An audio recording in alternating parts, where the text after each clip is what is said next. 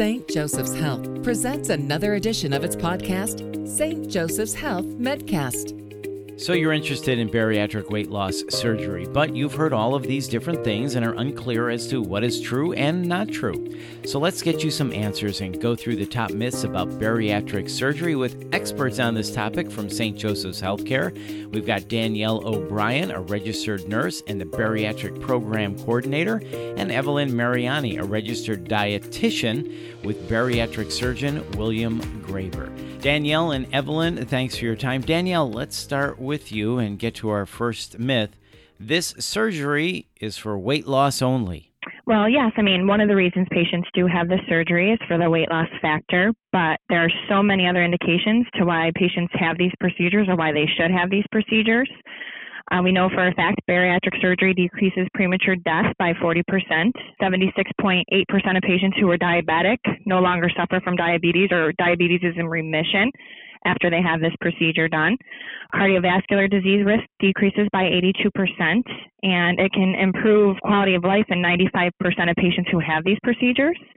I oftentimes have patients tell me this was a tool that they use to take back their life, you know, from suffering from these other issues. So yes, of course, weight loss is a good piece of it, but all this other disease resolution is a big deal too. So we want to get that out there. So if patients are suffering from these things, we want them to contact us to see, you know, maybe I'm a candidate for weight loss surgery. Definitely want to get that out there. All right, our first myth busted. This surgery isn't just for weight loss only. Danielle, let's stay with you and get to another myth this surgery is dangerous and risky. Yeah, I think people do think that, and uh, we definitely want to get the message out that bariatric surgery, actually, the mortality rate for bariatric surgeries is less than the mortality rate of having your gallbladder removed, having hip replacements done, cardiac bypass surgery. So it's very, very low risk of death, um, and we know it's an effective tool. So definitely want to break that myth that it is a dangerous surgery. We perform nearly 500 laparoscopic cases a year here at St. Joseph's Hospital. So, you know, and have very, very good outcomes. Most of our patients go home post-operative day one, and they do very well. All right, another myth busted. Thank you, Danielle. Evelyn, let's turn to you now. Here's another one that people think I cannot eat real food. Bust that myth for us. Sure, I'd be happy to. That is one of the big misconceptions with these surgeries. The thing is, these surgeries that we primarily perform work on the concept of restriction.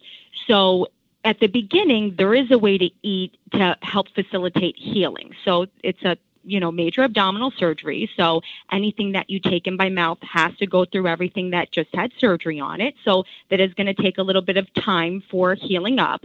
So there's some liquids and soft and swishy stuff you have to do at the beginning. But the eventual is actually to get to a real solid dense meal because that can be very filling actually in comparison to some of the things that you have to eat early after surgery for um, safety and comfort purposes. So I, I like to give patients this example. Eventually we would want you eating the chicken rice and green beans dinner let's say that you may have had for a meal recently. Cooked however spiced however seasoned however it might have been the meal may look the same, however, it, you're going to be taking it in different. It's going to be a fraction of the amount of food that you could have taken in potentially with your normal size stomach. So, fraction of a stomach that's left is going to mean fraction of the amount of solid food that you can take in comfortably. Okay, so another myth busted. You will be able to eat real food, albeit in smaller proportions. So, Evelyn, let's stay with you. Here's another myth the weight loss comes from not absorbing calories in food. Yes. So, uh, back to thinking about eating real food again, uh, these surgeries work on restriction. Uh, you should be taking in solid foods that you get full on less of, and that's where the weight loss comes from. It's not that you're taking in food and not absorbing those calories. The ones I should say that we primarily perform, they work on restriction. So it works on making it so that you're taking in less and getting full, but it's not that you're not absorbing the calories. And this is where sometimes there can be pitfalls with um, weight regain or not losing, because if a person's not exactly taking in the best foods that are very filling, they will still absorb the foods and what they're uh, the calories and the foods that they're taking in. And if they're in the form of something that they can take in very easily, surgery, you could see where they could end up taking in more and more. And that's where we sometimes see weight regain or not losing to the potential.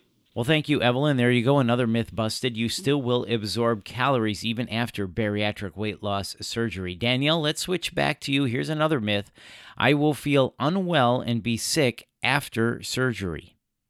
Um, yeah, definitely. Actually, not even uh, uh, an issue to think about. I can tell you, as I stated before, most patients go home the next day after surgery. Uh, when I go in to see patients on that first day after surgery, I hear, "Oh my goodness, I feel so much better than I thought I would ever feel." Um, so really, patients are able to resume their normal activities after they get out of the hospital. You know, they can get back to work within two weeks, um, barring no heavy lifting, pushing, or pulling. That's just our restriction that we do give patients for six weeks after surgery. But really, they can resume normal activities, um, and, and, they feel pretty decent to do so. Um, I have heard, you know, sometimes a little bit of fatigue in the first week or so after surgery, but your body's trying to heal and that kind of thing, and you're learning how to drink appropriately, and, and you're following the diet that we put you on to help you heal.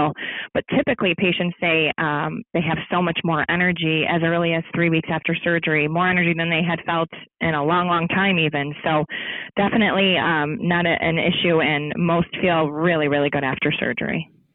All right, great job. Glad we busted that myth. Evelyn, we're going to turn back to you now. Here's another one that people think I can't have a healthy pregnancy or healthy baby after surgery. It is too risky. Bust that myth for us. For sure, it's actually quite the contrary. There's a lot of good good evidence showing that um, a woman who uh, is pregnant after having surgery and having the weight loss actually uh, has chances for a better outcome compared to if carrying a pregnancy with continued obesity. So we've had many, many healthy pregnancies and babies after surgery. The mom has to change the vitamins just slightly, um, and the diet is still um, pretty much the same. You can still take in the foods that you need to for after surgery. You can stay hydrated. We switch the vitamins around a little bit. Uh, and so, yes, eh, we actually have even had many women come to us to to have surgery in order to help them to get pregnant. So sometimes obesity goes along with some fertility issues, and we have had women come to us and get pregnant pretty soon after having surgery. Uh, we do want them to wait 18 months to make sure everything's stabilized, but I will say we've had pregnancies before that and have still had great outcomes, again, in people who never thought that they'd be able to get pregnant. Well, that is a really important point. It just seems to make sense. With less weight and better health, you would have an easier time with pregnancy. Evelyn, let's stay with you. Here's another big myth. Please bust this for us. The surgery is not covered by insurance. Sure. So that's another one that we think uh, is keeping people from coming to have surgery sometimes. They think it is not covered, it's going to be very expensive, uh, there will be issues. Uh, we're in the state of New York. Surgery is actually covered very well in this state. Most commercial uh, plans, Medicaid, Medicare, actually covers these insurances too as well.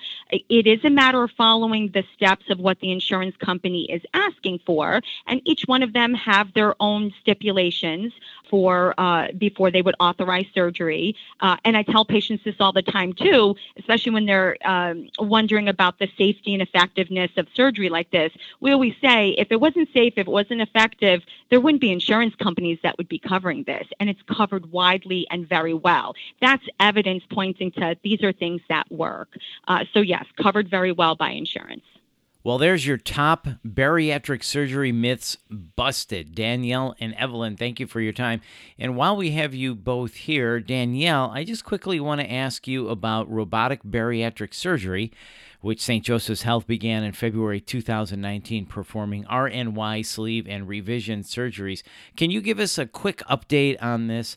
How many surgeries have you performed at this point as of this recording in December 2019? How many XI robots are in use? And let us know, is everyone a good candidate for this? Sure, sure. So, yeah, as you said, um, we started using uh, the robot to do our bariatric surgery procedures here in February. So, up until just last week, I'll say, we've done 63 cases. We're happy to have the area's leading robotic assisted bariatric surgeon, Dr. Vladan Obradovic. He is the surgeon that performs those right now with us. And our program, you know, it's going very well. Um, we've dedicated two full operating room days to him to perform these. And really, anybody can be a candidate. It's obviously a patient preference, and it's a decision that will be made between you and Dr. Obradovic on being a candidate for this or not. So we're very excited to have this as another option you know, to continue doing these life changing surgeries. Absolutely. Well, Danielle and Evelyn, this has been great. You have busted a lot of myths and given us some great information about bariatric surgery and robotic bariatric surgery as well. Thank you both. Great job, ladies. Thank you. Thank you. That's Danielle O'Brien and Evelyn Mariani. For more information, please visit sjhsyr.org. That's sjhsyr.org. And if you found this podcast helpful, please share it on your social channels and check out the entire podcast library for topics of interest to you. This is St. Joseph's Health Medcast from St. Joseph's Health. I'm Bill Klaproth. Thanks for listening.